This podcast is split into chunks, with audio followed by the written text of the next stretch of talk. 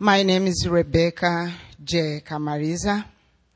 This morning, we are going to share the Word of God from the book of Philippians, verse 2 up to 5. I'm reading in Swahili. Basi, ikiwa kuna kitia moto chochote katika Kristo, tukiwa na faraja yoyote ya upendo, kukiwa na us, usirika wowote wa roho, kukiwa na upendo mololo na huruma zozote, fanyeni shangwe yangu ijae kwa kuwa muna akili ile ile na muna upendo ule ule, mkiunganishwa pamoja katika nafsi, mkishika wazo moja akilini, bila kufanya jambo lolote. Ugomvi uwa kwa ujasiri, kwa kujisifu, kwa kujisifu bila kwa unyenyekevu. Uwa akiri mkiona wengine kuwa ni bora kuliko nyinyi, mkiendelea kuangalia si faida za kibinafsi za mambo yenu wenyewe tu, bila pia faida za kibinafsi za wengine. Amen.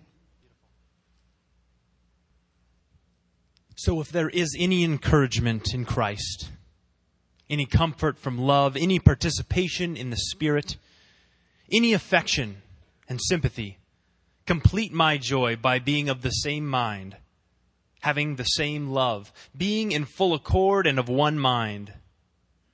Do nothing from selfish ambition or conceit, but in humility count others more significant than yourselves. Let each of you look not only to his own interests, but also to the interests of others. Have this mind among yourselves, which is yours in Christ Jesus. Well, good morning. My name is Nick Armstrong. I'm with the Global Ministry here at Cole. And uh, in case you're confused, this is not a World Insight. Um, I will be leading us the time of the Word this morning, although I may shamelessly mention the Global Ministry from time to time.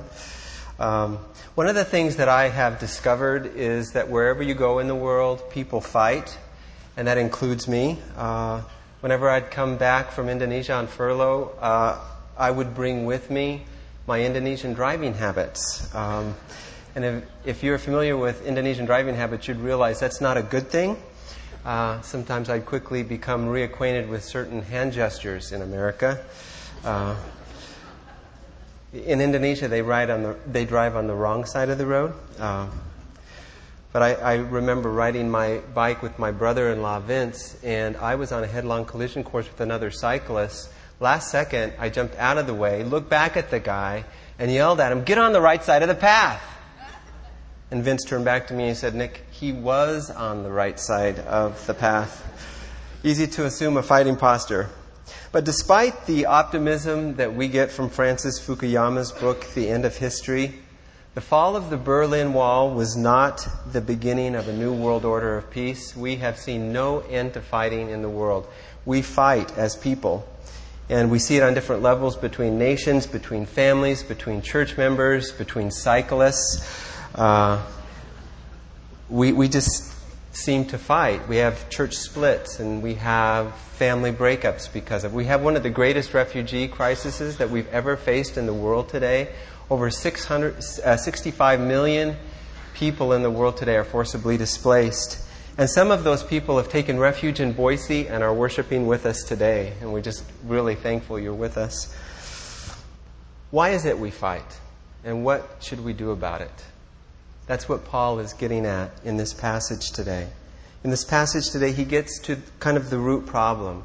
You know, the right remedy requires a right diagnosis, and Paul is talking to us today about getting to a right diagnosis and a right remedy so that we can live a gospel community. We can live out the gospel in unity. And as Rod talked about last week, he talked about being a gospel citizen.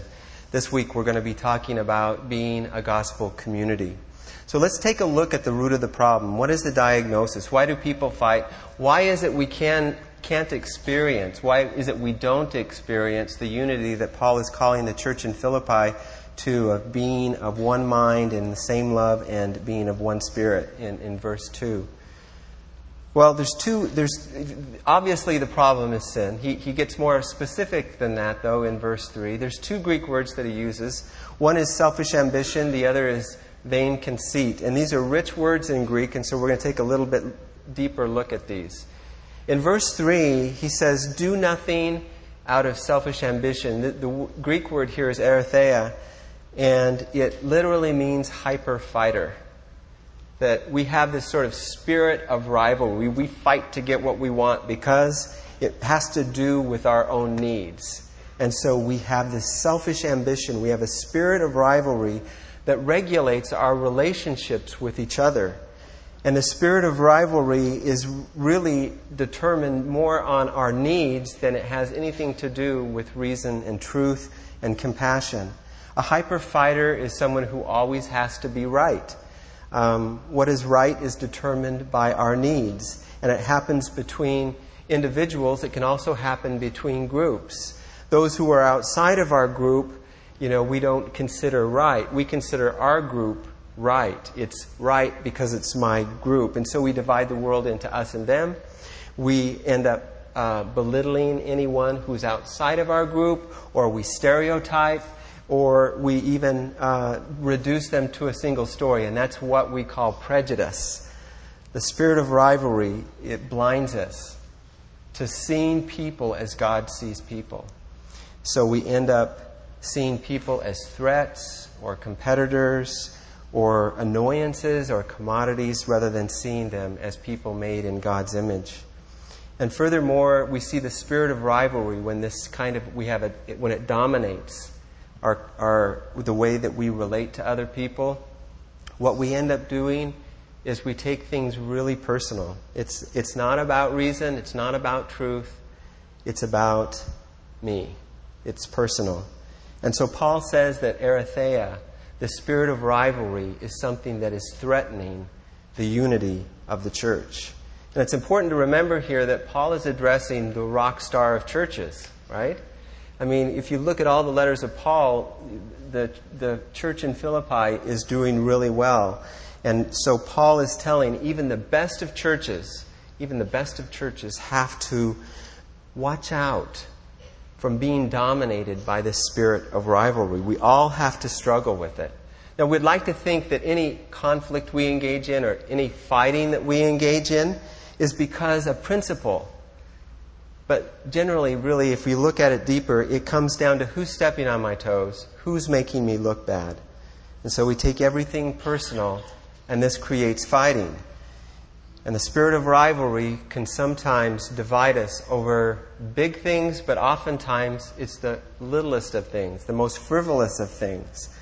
Uh, if we look at someone else's fight, then we tend to say, that's easily resolved. Uh, it really isn't that big of a deal. But if we look at our own fights, then we see long histories and complexities, and we see it's very difficult. The problem looks very insurmountable. I was listening to a Timothy Keller podcast, and he uh, gives this great illustration from Star Trek. Now, I don't, I'm not a Trekkie, so I have to get this stuff secondhand, but he's talking about the captain of Star Trek who confronts he confronts two leaders of warring parties that are part of the same alien species. He says, Why can't you just get along? After all, you're both half black and half white. And the response was, What? Can't you see the obvious? They're half black on the right side, we're half black on the left side. Frivolous things can divide us. What gives rise, to the spirit of rivalry? Well, Paul feels that Paul feels like he needs to address it with the, the best of churches. It, in a word, it's kenodoxia. And the King James translates this Greek word as vain glory, and I think it's the best translation. Doxa means glory. It's where we get the word doxology, uh, give glory to God. And kenodoxia literally means empty of glory. Colloquially, we would say starved for glory. Or the message, they put it this way they say, trans, it translates, do nothing out of glory hunger. And this stands in direct contrast to the doxa, or the glory we're to give God. We see, we'll read about it in verse 11 of this chapter. We just read about it in verse 11 of chapter 2. Paul is reminding us that we human beings, we have a hunger for glory. And, and the root meaning of glory is actually weightiness. We long to matter. We long to, to be weighty and last. And every human heart, in its deepest region, longs to go after glory, to manufacture glory. Timothy Keller, Keller put it this way He said, We feel like somehow we are cosmically small, and so we try to act big. And as it turns out, this glory that we're, we're trying to seek is not real. It fades away. Um, if we look at the Western view of glory, we see that it, it, it's something that fades away. It's, it, it's uh, external. We, we, take our celebrities and we put them on a pedestal, but they come and go. So, so do our winners and so do our MVPs. They come and go. But God's glory does not fade. God's glory is the source of all of reality. And so we see that seeking glory for ourselves cuts us off from that reality. It cuts us off from God's glory. And we find in the end we're weightless, we're, we're insubstantial, we're ephemeral, we fade away. We're, weighted, we're weighed in the balances and we're found wanting, as it says in the book of Daniel about Belshazzar. We have this fundamental instability to seek glory. We have this fundamental instability in our hearts. The greatest fear that we have is to be ignored, of having no glory. And just as the serpent said, ever since the serpent said, you, Your eyes will be open and you will be like God, we have tried to manufacture that glory. And so the irony of this is that the more we seek glory, the more we get ignored. I mean, you know, if we're self centered and self absorbed and we're only t- uh, talking about ourselves, who wants to be around a person like that? Why? Because that's not the way we're made. We're, we're not made to give glory to ourselves. We're made to give glory to God. We're made to serve and give glory to God, to know God. When we had glory, we had a, a physical glory. We lasted. We mattered to each other. Um, we were characterized by unity and love and wisdom and joy. In the garden, we had glory. But when we decided to become like God and we, be, we decided to become masters of our own universe, so to speak, then we lost glory. We became subject to death. Everything started falling apart. And it's really what it comes down to it's a longing for a primordial glory. We, we have this holy dissatisfaction as Augustine said, our heart is restless. Why? It's because we're not centered on God, we're centered on ourselves. And so we try to manufacture more glory. When Laura and I were uh, learning language in Indonesia uh, in 1990, um, I remember one of the first things that our language coach, you know, he told that, old language joke uh, about there being three kinds of language speakers. There's the multilingual, the bilingual, and Americans. And uh, you know, I was, I was, I wanted to prove him wrong, so I memorized. I worked hard. I worked a lot harder than Laura did. It really wasn't fair. But she learned the language much faster because she went out with the neighbors. She laughed and she had a good time. I'm in the books and I'm trying to study and memorize. I'm re- what I'm trying to do is really, I'm seeking perfection. I'm seeking. It's kind of code for vainglory. And then came the unexpected opportunity to get this glory. And after one of the services at church, the pastor invited me to go up and pray for the congregation in Indonesian. oh, I, had, I was bilingual by then. I had three months of language. Oh, it was great. What an opportunity to vindicate my language coach. What a great attitude right before you pray, right? So here I am. I raise my, my hands and I say, Mari kita berdoa bersama sama. Let us pray together. Well, that's what I wanted to say. Um, what I actually said was Mari kita berdosa bersama sama, which means let us sin together. Yikes. Uh, so much for glory and so much for that guy's sermon. Uh, we hunger for glory. I, lo- I love the way that David Roper puts this. He articulates it in one of his amusings. He said, I ask for the glory that belongs to Jesus alone. Oh, not out loud. I would never make this request out loud where others would hear me.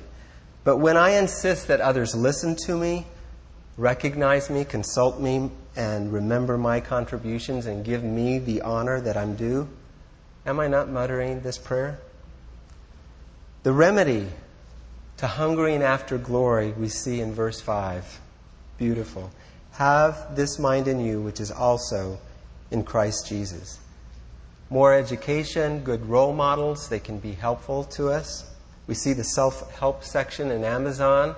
Uh, we can learn two things from the self help section in Amazon, I think. One is that people are really trying to change themselves, and two is that it's not working very well.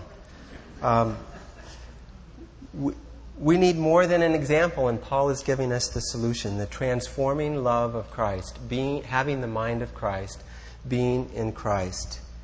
Jesus is not only our example, but he is our Savior. He is our cure, and he embraced our worst fear. He became small and utterly ignored. Isaiah 53 Jesus had no beauty, he had no majesty. Despite all the good the portraits that portray Jesus as really good looking, he has nothing in his appearance that we should desire him. He was despised and we esteemed him not. I had an uh, opportunity to uh, have dinner with the Sultan of Yogyakarta with a few other people from the university. And uh, it was an interesting experience. The, the, Sultan's name, by the way, was Sri Hamengkubuwono Kesepuluhan, which took me three months just to learn how to say his name. But everything in that room, everyone in that room was situated to show the glory of the Sultan just how important he was and how much glory he had. We were cross legged on the floor, low tables, and the servers with the food had to make sure their heads were never above that of the Sultan. Sounds awkward, but they did an amazing job. But anyway, we have this in contrast. Well, you know, this, this pompous, this uh, tradition of the Javanese palace in direct contrast to the God of the universe the God of all of creation, emptying himself of glory. The Greek word here is kenosis. We will read about it next week in verse 7. It has the same Greek root as kenodoxia. Kenosis means the emptying of glory, but kenodoxia means that we actually clamor after glory. We, we're starved for it to get it ourselves. The God of the universe became ugly and poor and weak and vulnerable. He became, because of Herod's tyrannical rule, he became a child refugee. He was utterly rejected on the cross. Eli, Eli, lema sabachthani, my God, my God, why have you forsaken me? Why have you utterly ignored me? He has taken our fear of, of being ignored of not having no glory. Jesus took what we deserved and he emptied himself of glory. He became despised and rejected. Do we feel ignorable? We are. We are ignorable. That gets to the very heart of what it means to be a follower of Jesus. It's when we say, I have no righteousness on my own, that God can clothe us with his perfect righteousness.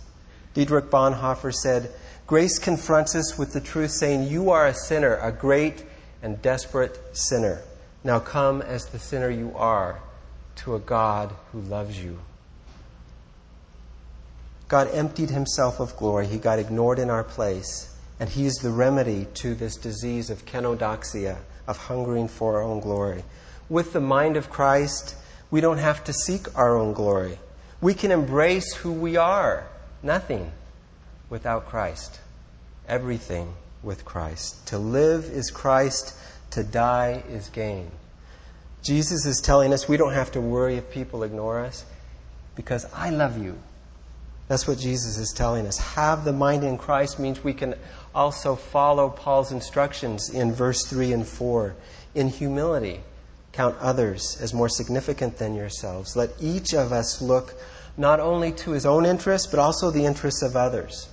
C.S. Lewis said it this way He said, True humility is not thinking less of yourself, it's thinking of yourself less, which is only made possible with the mind of Christ. With the mind of Christ, we're, we're free from making other people small in order to make ourselves big. We can treat everyone with dignity and respect, regardless of their background or ethnicity or religion or political party, social class. We can treat everyone as image bearers of God. Around God's table, we really don't have to pretend that we're something we're not. We can have the same mind we can have the same agape love. We can live in unity. And this unity is, doesn't mean that we agree with each other all the time. What it means is that we serve each other, we reconcile with each other, we seek God's kingdom together. That's what we're meant for, is to seek God's kingdom. Unity that Paul is asking for the church in Philippi is the unity he's asking for the body of Christ all over the world. And today we have with us brothers and sisters in Christ from all over Africa. Amazing to have them worshiping with us today. What a glimpse of that unity. We also have, as part of our body, we have uh, Rebecca Kamariza from the Congo. We have uh, also uh, Omar Khan and his family that are, are part of our fellowship, another glimpse of unity. But you know, this unity of the body of Christ should also remind us to pray for those who are suffering brutal repression and persecution, and including those that are forced to become refugees and leave their homes. When one part of the body suffers, all parts of the body share in its suffering. Unity is the living out of the gospel in community living out the gospel in community, where we care about each other. We see this in Paul's life. We see he's in this brutal Roman prison, and Rod told us the, a few weeks back just about how terrible these places are, and here he is. He's, he is telling, he's encouraging the church in Philippi. He's telling them how much he loves them. He's telling them uh, just about his affection for them and about how his own imprisonment will advance the gospel. I, so I love this uh, Rembrandt's depiction of Paul in prison. The mind of Christ, someone who loves and cares for, has affection for the church in Philippi. Brad Carr uh, also told me of the gospel community being lived out by the secondary staff at Cole Valley. Uh, amazing. They came around a Muslim couple, uh, Adelisa and Tariq. They, they, they, work at a cleaning service there, and uh, it's just this the secondary staff surrounded them with friendship, became really close, and Lisa became pregnant, grew in her pregnancy. They just showered her with encouragement and gifts and baby clothes and all sorts of stuff. And at the, the main thing, though, he, he really stressed is that it was just the kindness, just the day to day kindness that they showed this couple.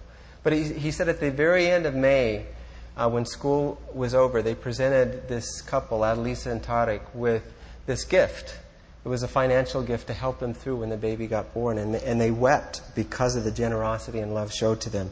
This is the gospel community being lived out. The gospel community being lived out by the different local friendship teams that have come alongside so many different refugee families to help them and to help them integrate and to just love on them.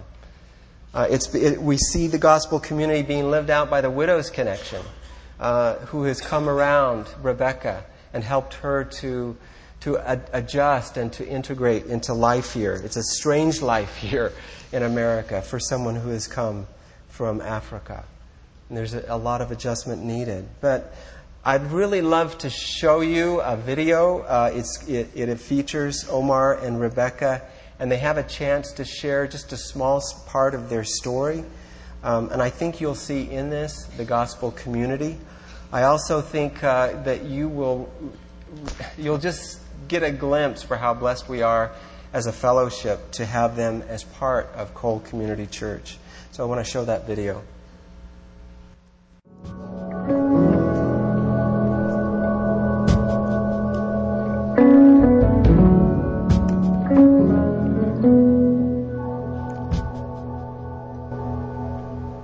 So we normally had our uh, secret church in Afghanistan. It was on the basement, and every week we had a fellowship. And one day the terrorists attacked on, on, on our building, and they killed a couple of our friends in the church. And then the government started to, to arrest me because I left Islam and become Christian. Then I, I left Afghanistan and became a refugee in Pakistan. Afghanistan, we, we had a good community.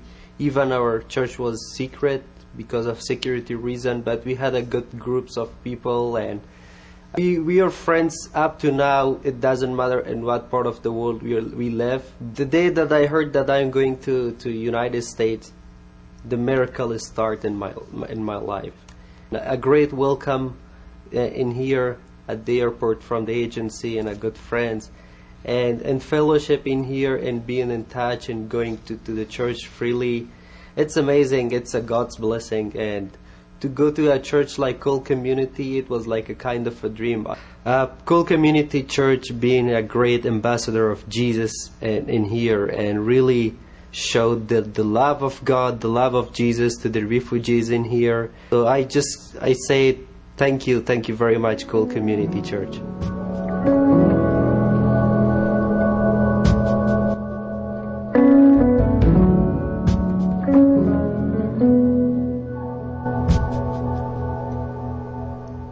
Was born in Congo, in a village called Jomba, Rutshuru.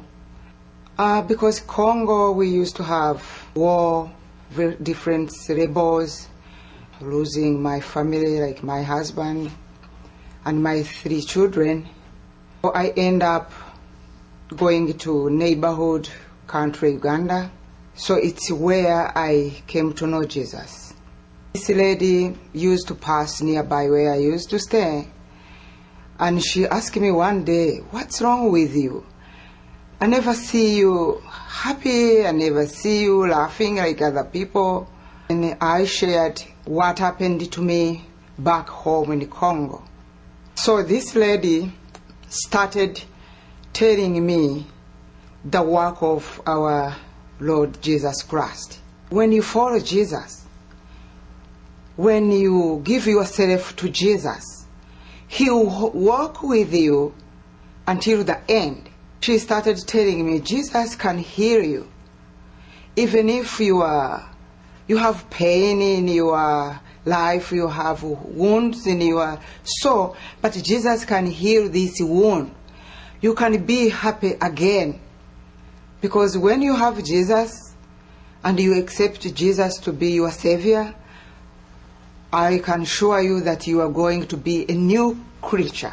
It was 2014, it was in April 29.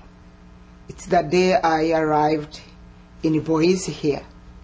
Then there's a family of um, Karin and husband Christian. So they told me, we have a friend, we have a picnic. Can we take you there? I said, yes, I would like to go there. Of course, I was uh, new, I don't know anything, I don't know anywhere.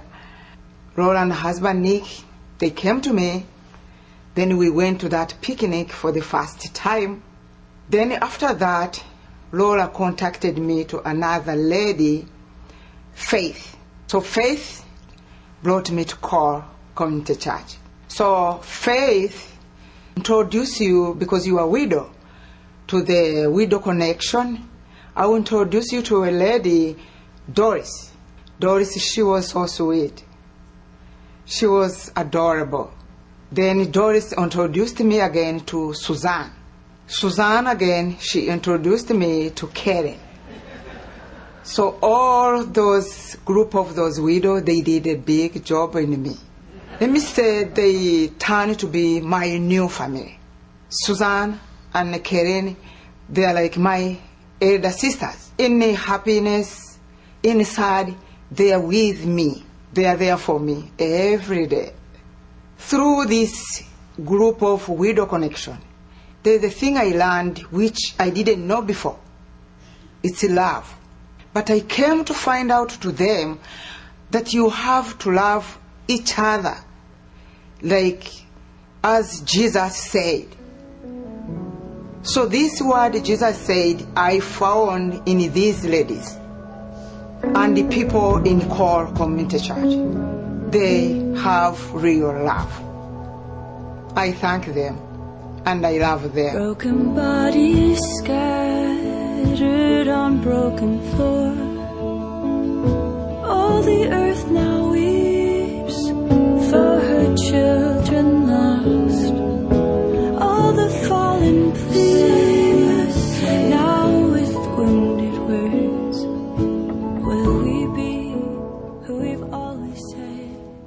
are? We really are blessed to have Omar and his family and Rebecca uh, as part of our fellowship here. Um, you know, the common thread to all of these gospel community stories that we've we've talked about here is is really relationship. It's about friendship, time and consistency, giving ourselves away, um, being emptied, uh, kenosis. You know, we we have the God of the universe who emptied himself of glory and taught his disciples. Greater love has no one than this, but to lay down his life for his friends.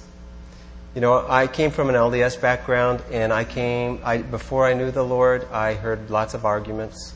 None of them penetrated. It was really a group of people that came around me and showed me friendship and showed me love and that really cared about me.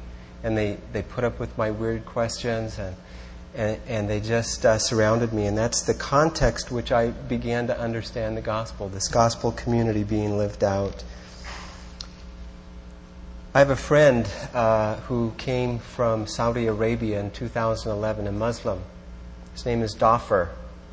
And he uh, came to study at Boise State, and he told me the story of how he came to know Christ. He came to know Christ through a friend, and that friend's name is John Manning. John Manning uh, surrounded him with just care and concern. He listened to him. Uh, Doffer tells the story of just about how he had all these. He, he didn't want to know Jesus. He didn't want to, to come to Jesus. But, but John just continued to patiently uh, listen to him and his struggles. He, he was quick to listen and slow to speak, and he, he was just patient with him. And he said, I couldn't explain it. I love being around John. And he said, I came to, to love John as, as a brother, he said. In 2012, Doffer, he gave his life to Christ. And uh, he has since become part of the Welcome Housing Ministry for refugees. And he builds friendships with those who have come to take refuge here in Boise. Recently, he met a Kurdish Syrian family, became very good friends, and led them to Christ just about a month ago. Amazing.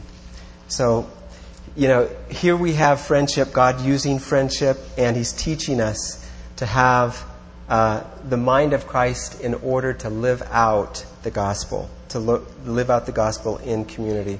The church is the her- hermeneutic of the gospel. We'll understand the gospel through the church, and it means that uh, the unity of the church will help showcase the gospel. It will be a sign of God's kingdom. It will also bring joy, as we read about in verse 2. Paul's joy will made, be made complete by the unity being lived out by the church in Philippi. The unity of the gospel is the gospel being lived out in community, and it's only made possible with the mind of Christ. So may we leave here with the mind of Christ, no longer being driven by the need for, for glory and our own glory, but being able to put others' needs before our own and let this be a witness to the world around us of God's good news for the world. Let's pray.